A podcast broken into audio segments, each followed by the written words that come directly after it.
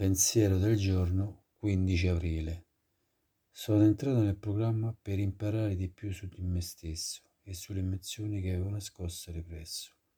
La paura mi impediva di pensare razionalmente, di prendere decisioni o di agire in modo da restare fedele a me stesso. Mi impediva di fissare delle priorità nella mia vita.